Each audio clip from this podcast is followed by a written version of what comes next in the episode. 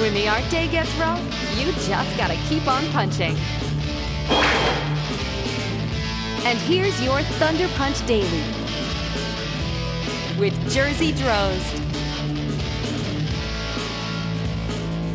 when we start out, well, for a lot of us, when we decide that we want to pursue comics as a career, a lot, a lot of us, you know, I, I even I have to backtrack on that.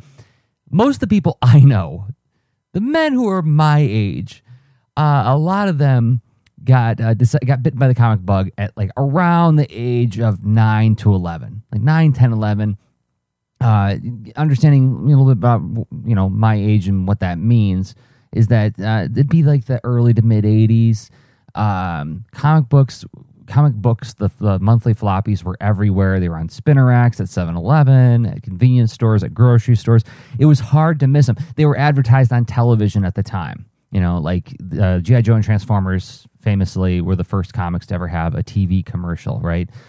So they were everywhere. And so almost all kids read them or all boys. I mean although there at least there were some comics for girls. It's better now okay? It's a lot better now. Thank you manga. Thank you graphic novel movement. It's better now. But all of that is to qualify or to give background to the statement when i say a lot of us who get bitten by the comic bug at a young age uh, tend to make our first uh, original characters uh, which are uh, largely just copied from somebody else's ideas, right? You see this when you see like young kids posting stuff on DeviantArt. It's like, okay, that's just Naruto, but he's got purple hair now.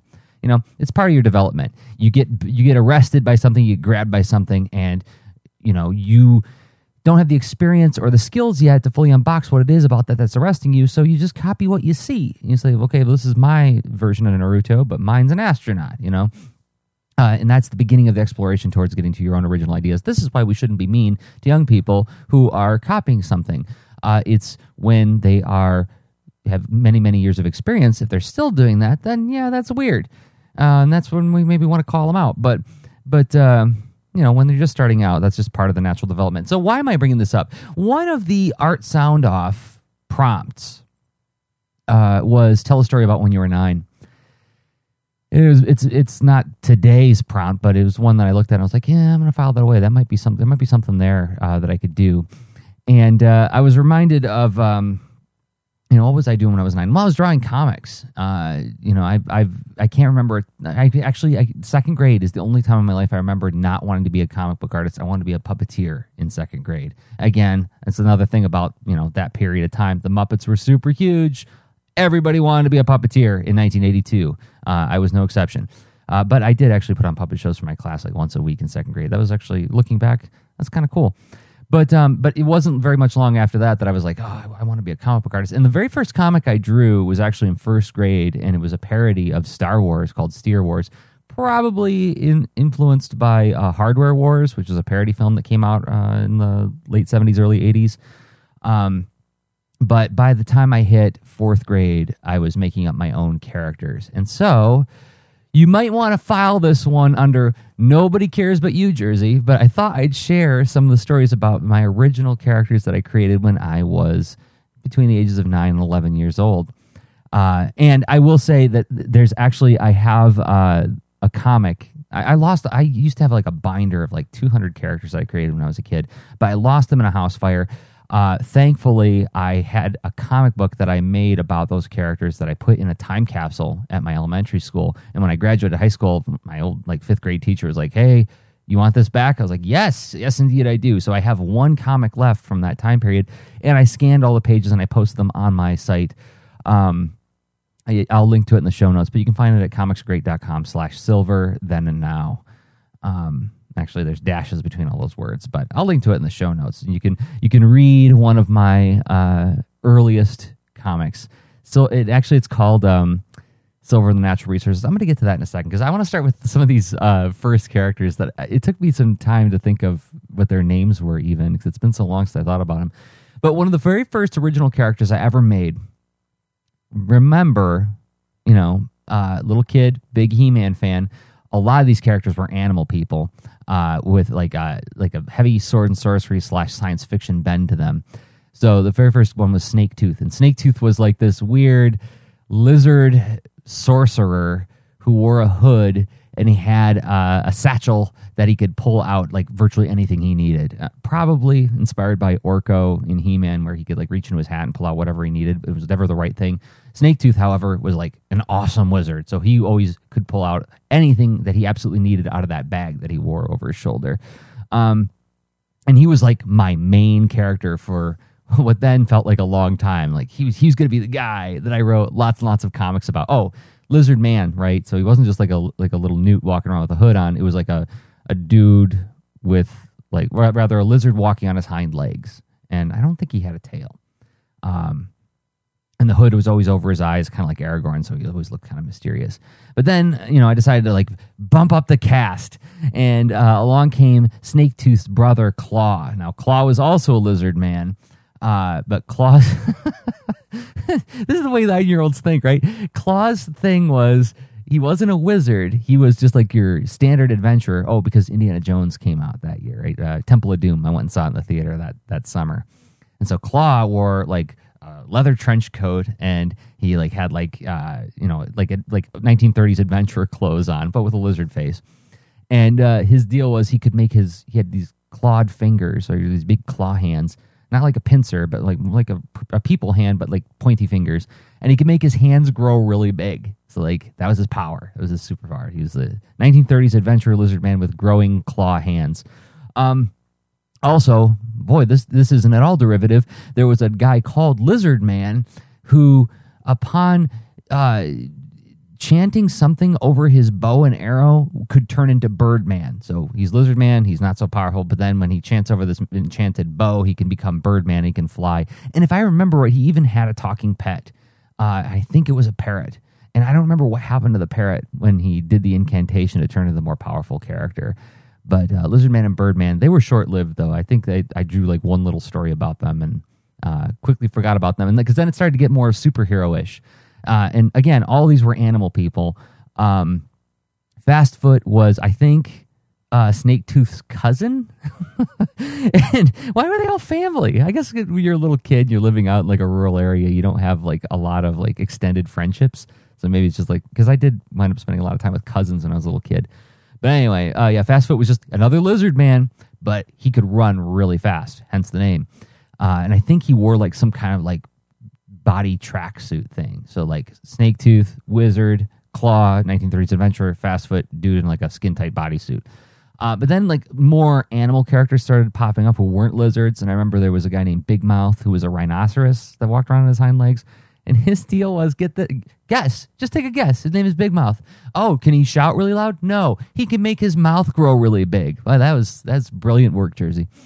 Um, and I was trying to remember some of the bad guys from these comics. Now, I do remember Jailbreaker because he's in the comic that I linked to in the show notes for this episode. And Jailbreaker's deal was was he was just like a, a humanoid, mm, you know, no face, he was just all white, and he had these black bars over his torso and head, like like jail bars. And no prison could hold him. That was his power. Like you can't contain him in a prison.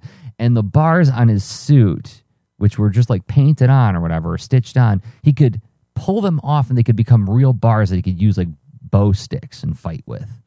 Uh, which actually, that's kind of a cool idea. Uh, and then there was a guy named Zip who was uh, an arch enemy to Fastfoot. He was another speedster, but he wasn't actually fast. He was he had a time device with which he could slow down or speed up time. In which, if you're going to use it, you're going to use it to slow down time so you can move fast. So yes, so while Fastfoot could actually run fast, Zip was just like a normal running dude with a time, uh, you know, like super fancy high tech timepiece. Uh, the leader, there were two leaders, the bad guys, and I only remember the name of one of them because uh, he was a snake man. He had like a snake head, and his name was King, and he was a cobra, King Cobra. Get it? Uh, and his deal was that like like a cobra, you know, like a, a king cobra can like open that hood. Whenever King opened his hood, like the two flaps on the side of his head, he was invulnerable. So you always had to catch him when the flaps were closed which raised the question why not leave them open all the time? I don't remember what if i worked in any kind of like reason as to why he would ever retract them. Maybe the muscles in the hood got tired. But there was another guy and actually now that i think about it, i think king was the cobra headed guy but there was this little floating robot guy who was like he was always bickering with probably influenced by gi joe because at this point I would have been in fifth grade, and GI Joe was in full swing. Uh, and one of the things that's like remarkable about that show is like just how how funny the villains are in it. How they're always like every, every, series follows like this formula where Cobra Commander starts out, he's in charge, his plan gets halfway through, and then his underlings, who he's been bickering with for the first three episodes, and then these series turn on him, they take over, and in taking over, they wind up uh, screwing up so that GI Joe can win. And so like poor Cobra Commander uh, would have won if it wasn't for the Crimson Twins or Destro or the, the Dreadnoks. Uh, pick your miniseries. Um, but anyway, so like I think I was uh, into this idea. Oh, am I going long? I'm going long, aren't I? Eh, no, not that long. I was into this idea of the bickering bad guys at an early age, although I wasn't aware that I was what I was doing. So uh, King was the Cobra headed guy, but then there was a guy named Cobra, so it was King and Cobra. Cobra was this weird little floating robot. He was like a triangular shaped robot, where imagine or pyramid shaped robot, where the pyramid uh, apex is pointing downward, and the little arms coming out of the side, and he had like this little pyramid shaped head that rested on top of the what would normally be the base of the pyramid. And I don't remember what his personality was. I just remember he would like, you know, he and King would argue about what was the proper bad guy thing to do. Uh, but all of this, uh, like all these characters, you know, like Snaketooth and Claw and Fastfoot fighting against King and Cobra and Jailbreaker, uh, kind of fell to the wayside when I discovered what became, and when I was in fifth grade, this was my guy. This is the guy I was going to build, you know, a comics empire out of. and that was Silver. Now, Silver was somehow the son of Claw. I don't remember how that worked. Uh, all I remember, I remember the day I came up with the idea of the character. And this is the way this is the way my little megalomaniac brain worked when I was 11 years old. Is uh, I had just finished watching an episode of Mork and Mindy, and it was the episode where Jonathan Winters shows up as Mork's son, Mearth. And I went outside in the backyard and I was thinking about that episode, and I thought, oh, Claw should have a son, and his son could be this silver alien, and the silver alien could have a magic glove with which he could summon, you know, warriors representing each of the uh, elements of the periodic table. I didn't know much about the periodic table, but I had like seen like an episode of Cosmos or something, so I was like vaguely familiar with it. But I remember this is where my little megalomaniac brain was in full force is upon coming up with this idea, sketch it out or sketch it, draw it out on a little piece of paper. And I looked up and I was like, remember this moment because this is the moment you created something great. I really didn't think like that. I was like, like you did it, you did it today. Uh, but looking back, you know, he actually is kind of a neat character. So what was Silver's deal? And this is the character uh, that the comic I linked to in the show notes that I did in fifth grade. That this is the main character in that comic. Uh, so Silver was a lizard, like everybody else I made, uh, but he was covered in silver metal. Um, if I remember right, he could revert to regular lizard form, but then like he could activate his metal bands, and the metal bands would like wrap around his body and protect him. It'd be like some kind of armor. Um, but he was vulnerable to water because it'd make him rust. But uh, then somehow, I think Snaketooth gave him this magic glove, and he puts the glove on, and if he like holds the glove up, he can summon warriors from this other dimension who each have powers from the periodic table. Now, remember, I didn't know that much about the periodic table at that time. I just knew that it was this chart of elements, uh, and this was probably informed by uh, comics like the Metal Men, which I was reading at that time uh, where you can have characters who are sort of like personifications of you know the, the, the metallic elements tin and lead and platinum and so on. Uh, oh that's right. Silver even had his own son named platinum. I forgot about that. He was like his kid's sidekick. Oh my gosh. And i don't have any drawings of these characters anymore. But um so but so instead of like like summoning oxygen or whatever he would uh silver would mix the elements and they would become sort of superhero characters. So he would say like, and I remember reading in some book like, oh, if you put uh, sodium in water, it has an explosive effect, right? And so like I was like, okay, well, uh, sodium and H2O get combined and they start on fire, and it's a guy named Firetrack. Uh, and I remember reading something about like certain elements when they change state, they they become colder or they become hotter. I didn't know endothermic and exothermic reactions yet. I just remember reading it in some science book. Hey, kudos to me, fifth grade, going to the school library to read about chemicals, so I can learn about, so I can like come up with ideas for characters. At least I had that much going for me. But uh, so Firetrack uh, had a brother named Ice Track and so they fire and ice, right? Um, and there was other, there was other characters like there was like some kind of vapor. Like I remember reading about the noble gases. So there's a vapor character on the team, uh, and I think one of them appears in uh, the the comic that I linked to. But uh, but yeah, so the the original name was Silver in the Natural Resources in 2005, actually, 10 years ago now, I did a comic with a gal named Sarah Turner, and we reinvented the idea of silver in the natural resources, and we uh, came up with the idea of calling it Silver and the Periodic Forces. Get it? Periodic table, periodic forces, summons a warrior for a short period of time. It's periodic. They're a periodic force, they're a periodic, periodic warrior. Um, and Silver was the only character who remained from the original cast. So, like, I brought in this character, Silver. Um, from my youth, but like now he's part of this thing called the Earth. Uh, what was it called? The Earth Protection Force. So it takes place in like the near future. I was trying to basically rewrite the idea for my 11 year old self, right? So what would what would 11 year old Jerzy like? He would like something where it takes place approximately 100 to 200 years in the future. Show that it's going to be awesome in the future, and everybody's got jetpacks, and then there's monsters that are attacking us, and our brave lizard man summons his warriors to defend us against those monsters. Totally would have been like catnip to 11 year old Jerzy. So, yeah, you can get actually that comic is uh, there's two issues of it in existence. You can get them on uh, indieplanet.com. Uh, I'll link to those in the show notes as well. But, uh, but yeah, uh, the as I, as I work on a new comic called Boulder and Fleet Adventurers for Hire, uh, I realize that I'm kind of coming in a way. I'm coming full circle in that uh, I'm still writing about animals walking around on their hind legs, fighting against monsters, um, patently absurd ideas. Not quite as absurd as Jailbreaker, although maybe, maybe. I wonder if I should pull that guy back out of the mothballs. Uh, and who knows? Maybe a character named Snaketooth will show up. I, you know, I cannot believe how much I loved that character as a kid, and now I look back now, it's like he's just a lizard, lizard with a hood. Um, but that's not to make fun of myself either, because I was, I was just a little kid. So, okay, um, why did I share this? Besides the fact that it was fun for me to go down memory lane, and besides the fact that I, I was modeling this idea of like our first ideas are often very derivative, but there's like a kernel of something interesting in there that we can borrow from later on. Uh, but also because I'm just curious, like, what were your guys' very first weird characters and derivative characters?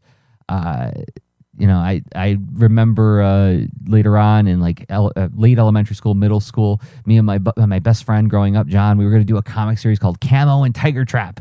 And Camo was a guy who could blend in any surroundings. He had camouflage powers, and Tiger Trap was just like this awesome ninja dude. Why was he called Tiger Trap? He didn't trap tigers. Uh, and there was another friend of mine who had a character named Digar. He had these giant shovel hands, and he could dig really fast, but he could also clang them together to make shockwaves. You know. Uh, I find that kind of stuff super, super fun. And that's one of the reasons I love working with kids because they come up with really ridiculous things like that. So I'd love to hear some of yours. Um, you know, at tweet me, Jerzy on Twitter, um, Google Plus. Those are the two main places where I actually check things. Uh, I go to Facebook every once in a while, but just not nearly as much as the other places. So who am I? Jerzy Drozd, cartoonist and teaching artist, boulderandfleet.com, Jerzy on Twitter. Um, if you want to go to Boulder and Fleet today and, uh, well, before you do that, read Silver first. I'm going to link to it in the show notes, and if you if you think that's funny, then go check out Boulder and Fleet and uh, reshare a page uh, with a friend. That would be super cool. That would make me really happy. And this is part of the Art Soundoff Challenge, where every day for the month of November 2015, me and a bunch of other visual storytellers are sharing, you know, audio check-ins, audio essays, reflections, journals about making comics, making art. Uh, and you can follow them all by going to twitter.com slash Art Soundoff or just follow the Art Soundoff hashtag. So I will be back tomorrow with another Thunder Punch Daily. Until then, remember everybody. In today's story, Skeletor tried to conquer Eternia by using animals in an evil way. Animals, like all living things, should be treated with kindness and respect. I hope that those of you who have a dog or cat or maybe even a hamster remember that. When we have a pet, we also have a responsibility because they depend on us. But you can be sure of one thing, however much we love them, they return that love and more. Well, time for me to disappear. Bye.